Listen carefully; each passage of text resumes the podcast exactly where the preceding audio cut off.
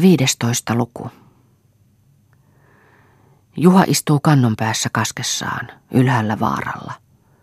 Koko maailma hänen allaan on usvan peitossa, järvet, kosket, hänen niittynsä ja peltonsa ja talo. Jokin kaukainen vaara vain kohoo kuin aave usvan meren sisästä. Siellä täällä nostaa jokin kelohonka latvaansa kuin hukkuneen jäykistynyttä kouraa jostakin jäätyneistä kuohuista. Koskea ei näy, mutta sen kohina kuuluu niin läheltä, että luulisi voimansa siihen kirveen heitolla ylettyä.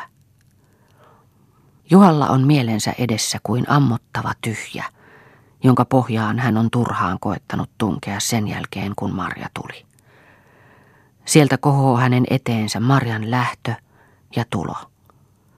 Mutta muu kaikki on kuin sumuista korpea, jonka sisässä asuu vain hänen omain arvelujensa aaveita – se koetti silloin huikaista häntä niillä ryysyillään ja soljillaan ja sulavilla sanoillaan, vaan Marja heitti pois sen antamat hetaleet, kuin vartavasten sitä sille näyttääkseen, ja tuli selvittelemään verkkoja sinä sunnuntai-iltana. Sitten se juoksi äitiä pakoon koskenrantaan, ja sille tielleen se jäi. Siihen asti oli Juha selville siitä, mitä oli tapahtunut.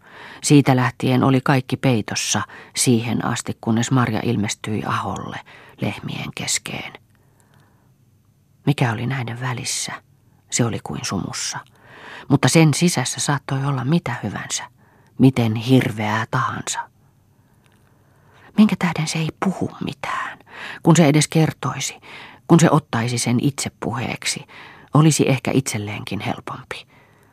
Ne ovat saattaneet häntä siellä kiusata, kiduttaa, ruhjoa repiä, tehdä mitä tahansa sille ylpeälle, aralle, herkälle, joka värähtää kuin puro, jos häntä vähänkin koskee. Mistä minä tiedän, mitä ovat tehneet, kun ei kerro, vaan koskapa on kuin kymmentä vuotta vanhempi, palmikko karissut, silmän kiilto himmennyt, rinta painunut, otsassa ryppyjä, uuvuttaneet niin, että näkyy täytyvän päivilläkin lepäillä – ja vaikeroi vuoteessaan ja kulkee päivillä kuin unessa. On niin arkiutunut, ettei antau puheisiin Kaisankaan kanssa. Juha palaa joka ilta kaskeltaan sillä päätöksellä, että nyt hän kysyy. Nyt panee Marjan kertomaan ja keventäymään, mutta aina se jää kysymättä. Marja istuu eräänä sateisena päivänä, oli usvainen, sateinen ja märkä tämä kesä, Tuvassa karsinalasin alla sukkaa kutoen pientä lapsen sukkaa. Kysyköön, jos kysyy. Sanon, kudon lapselleni. En jaksa sitä salata. Enkä välitä. Saakoon tietää. Saahan se sen kumminkin. Ajakoon sitten pois, jos tahtoo. Lähden takaisin. Tai iskeköön tuolla hakkurilla, jos haluttaa. Marja kutoi ja tuijotti raukein hajamielisin silmin eteensä tupaan, jossa Juha suumpana ovea veisteli jotakin. Näki hajanaisia näkyjä, niitä luokseen kutsumatta, niitä luotaan saamatta, vaikka sitä veltosti yritti. Näki Shemeikan selkäkenossa, huoletonna tuossa penkillä pöydän päässä, yllään kirjailtu paitansa, näki hänen laukkuaan availemassa ja riiputtelemassa hyppysissään silkkejään ja solkiaan. Näki hänen kahmaisemassa häntä syliinsä ja kantamassa maihin. Täytyi nähdä hänet, vaikka torjui sitä pois, saaressa kosken alla heräämässä, lehviä repimässä, kasvoissa kyllästys. Mahdoin mennä koskeen. Olisi nyt parempi ollakseni. Mutta taas nousi se meikka näkyviin semmoisena, kuin oli koskessa venhettä ohjaamassa, parta kahtena tuulessa hulmuten, suu ylpeässä hymyssä, silmä ilakoiden ja ilkkuen. Että se kuitenkin petti, että se kuitenkin saattoi, eikä tehnyt mieli lastaankaan nähdä. Miksi minä saa siltä rauhaa?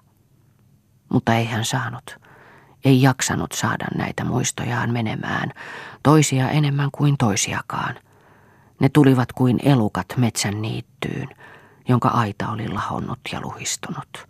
Tulivat ja menivät, lahmasivat ja tallasivat valtoineen, eikä hän jaksanut heitä torjua, ja häntä tympäisi ja raukaisi.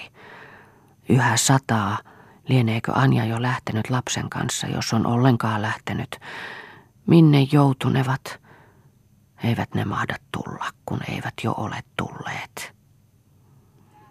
Voi Herra Jeesus, mitä tästä tulee, jos ei Anja tuo lasta. Jos ovat lähteneet Salolle ja eksyneet, tai eivät ole ollenkaan lähteneetkään, jos ei tullut kalamatti toveriksi, vaikka lupasi. Voi että minä sen sittenkin sinne jätin. Juha kuuli taas Marjan huokaavan. Näkee hän sen kaikesta, että se jotakin murehtii ja kärsii. Hän lakkasi veistämästä, istahti ja alkoi vuolla. Viimein sai hän sanotuksi. Pitikö se sinua siellä hyvinkin pahasti? Nyt se alkaa sitä kysellä. Hän oli jo luullut, ettei Juha siihen puutu. Mitä minä sille sanon? Missä siellä? Niin sielläkö?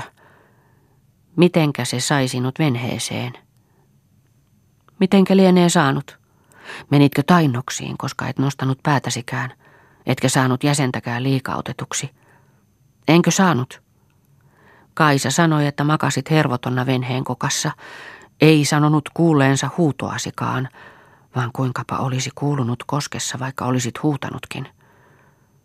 Oliko Kaisa sen nähnyt? Mitä se on nähnyt? Vavahti Marja. En enää muista, sanoi Marja nopeasti. Vasta kosken alla toinnuin. Juha oli hetken aikaa vaiti ja mittaili silmillään. Sitten hän taas virkkoi ääni värähtäen. Sitoivatko ne sinut siellä? Ketkä ne? Sepä se ja ne sen toverit.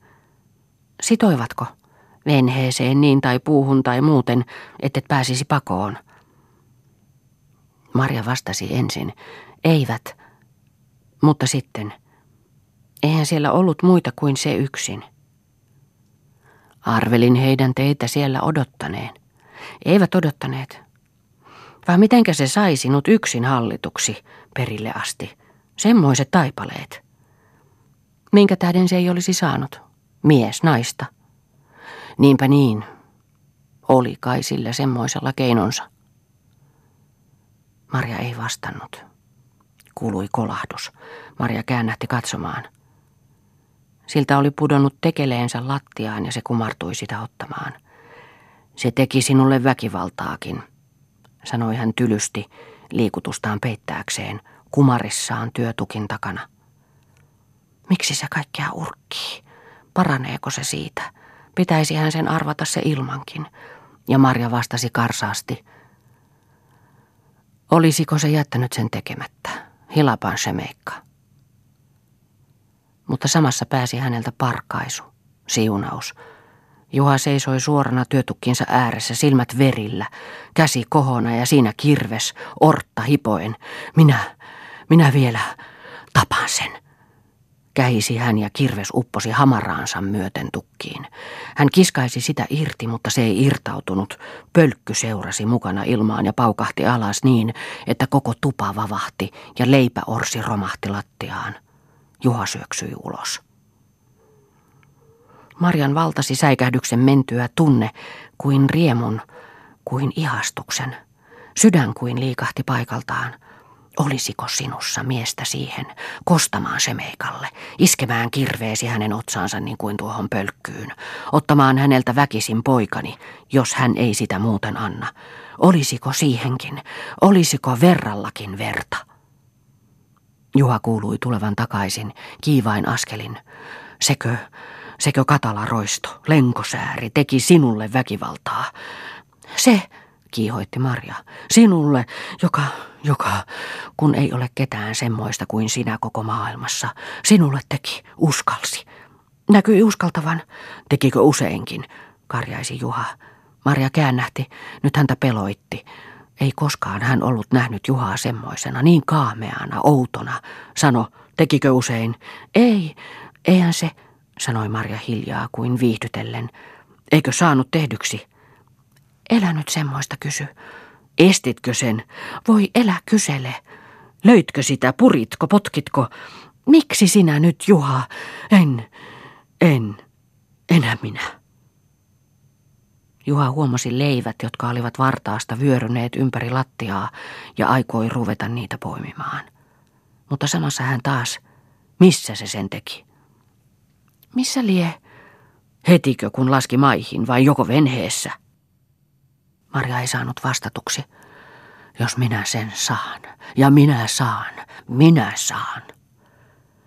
Hän seisoi keskellä lattiaa kuin karhu kahdella jalalla, kömpelösti kuljettaen käsiään yhteen ja erilleen, niin kuin hamuillen jotakin näkymätöntä, hampaat karskahdellen, seisten samassa paikassa, missä Shemeikka silloin oli kahmaissut kainalonsa Marjan.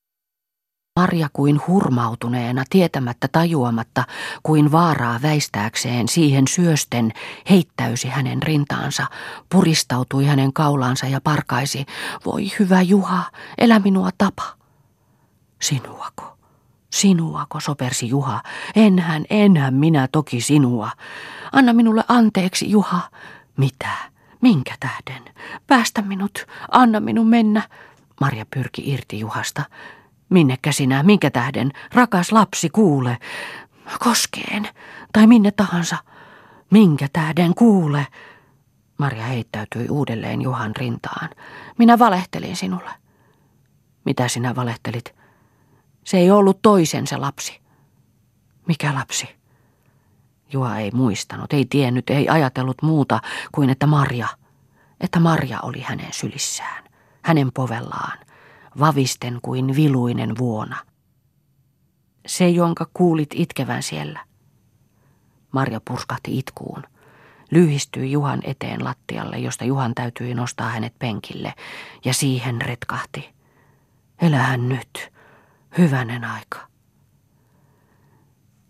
Juha piti toisella kädellään Marjaa kädestä, Toisella painoi kömpelösti häntä hytkivään selkään, heltyen, sulaen, taistellen sääliään ja liikutustaan vastaan. Ajoin neuvotella sen salaa tänne, vaan en minä tahdo sitä enää tänne, vaikken saisi häntä enää milloinkaan nähdä. Saathan, minkä tähden et saisi? Ei ne sitä sieltä anna, ei se tule, kun ei ole jo tullut. En minä saa sitä enää koskaan nähdä. Saathan, haetaan. Marja itki yhä, melkein hyrski, nyt sitä mitä Juha oli sanonut. Haetaan, tuodaan se yhdessä. Elä hyvä Juha, voi ei, ei, elä sano semmoista. Eihän siinä mitään, ethän sinä sille mitään mahtanut. Sehän vei sinut väkisin, sehän teki sinulle väkivaltaa. Marja oli huutamaisellaan. Eihän se tehnyt väkivaltaa, mielelläni hän minä menin niin olisi kaikki ollut sanottuna. Mutta hän sanoi, et sinä kuitenkaan voisi, vaikka sanot, Shemeikan lasta. Eihän se ole sen. Ei se ole minusta sen enemmän kuin kenenkä hyvänsä. Onhan se sen. Sehän oli vahinko, koommin kuin tapaturma. Elä itke, hyvä Marja. Tapaturmako? Ethän sinä sille mitään mahtanut väkivallalle, kun saavat tietää äitisi ja veljesi. Ei sitä kukaan saa tietää. Ettäkö sinä sen omistaisit? En suinkaan minä sinua sukuni raadeltavaksi, ainoata omaani. Juha ei saanut sanotuksi enempää. Hän taas pelkäsi puhkeavansa johonkin, ei tiennyt iloonko vai itkuun. Jotakin tehdäkseen hän alkoi taas poimia leipiä lattialta ja asettaa niitä vartaaseen. Marja riensi auttamaan, kannattamaan varrasta sen toisesta päästä. Nostaessaan sitä paikoilleen kattoon huomasi Juha, että vitsassa renkaat, joiden varassa se katossa riippui, olivat katkenneet. Panaan tämä tähän pöydälle, siksi aikaa kun väännän uudet vitsakset. Marja näki hänen rientävän sateessa avopäin pirtin peräitse hakaan, ja sieltä veräjän vieressä ryhtyvän vääntämään kierteelle närettä, latvan vimmaisesti huojuessa. Se ottaa omakseen Shemeikan lapsen, josta oma isä ei ole tietävinään. Ja sille minä valehtelin, ja sitä minä yhä vieläkin petän. Enkä minä enää saata sille sitä milloinkaan tunnustaa. Hän hyökkäili edestakaisin, ovelle ja pois, ikkunaan ja pois – minä sanon sen sille sittenkin, ja kun olen sanonut juoksen koskeen, tai en sano mitään, vaan juoksen kuitenkin, jako jätän heille lapseni, nytkö kun Juha juuri lupasi sen omakseen, en minä nyt voi, en nyt vielä. Illalla kuuli Marja Juhan sanovan Kaisalle, Huomenna lähdemme emännän kanssa rajantaa. Hoida sinä täällä sillä aikaa taloa. Hyvänen aika minkä tähden? Emännältä jäi sinne pieni. Ei saanut sitä yksin tuoduksi.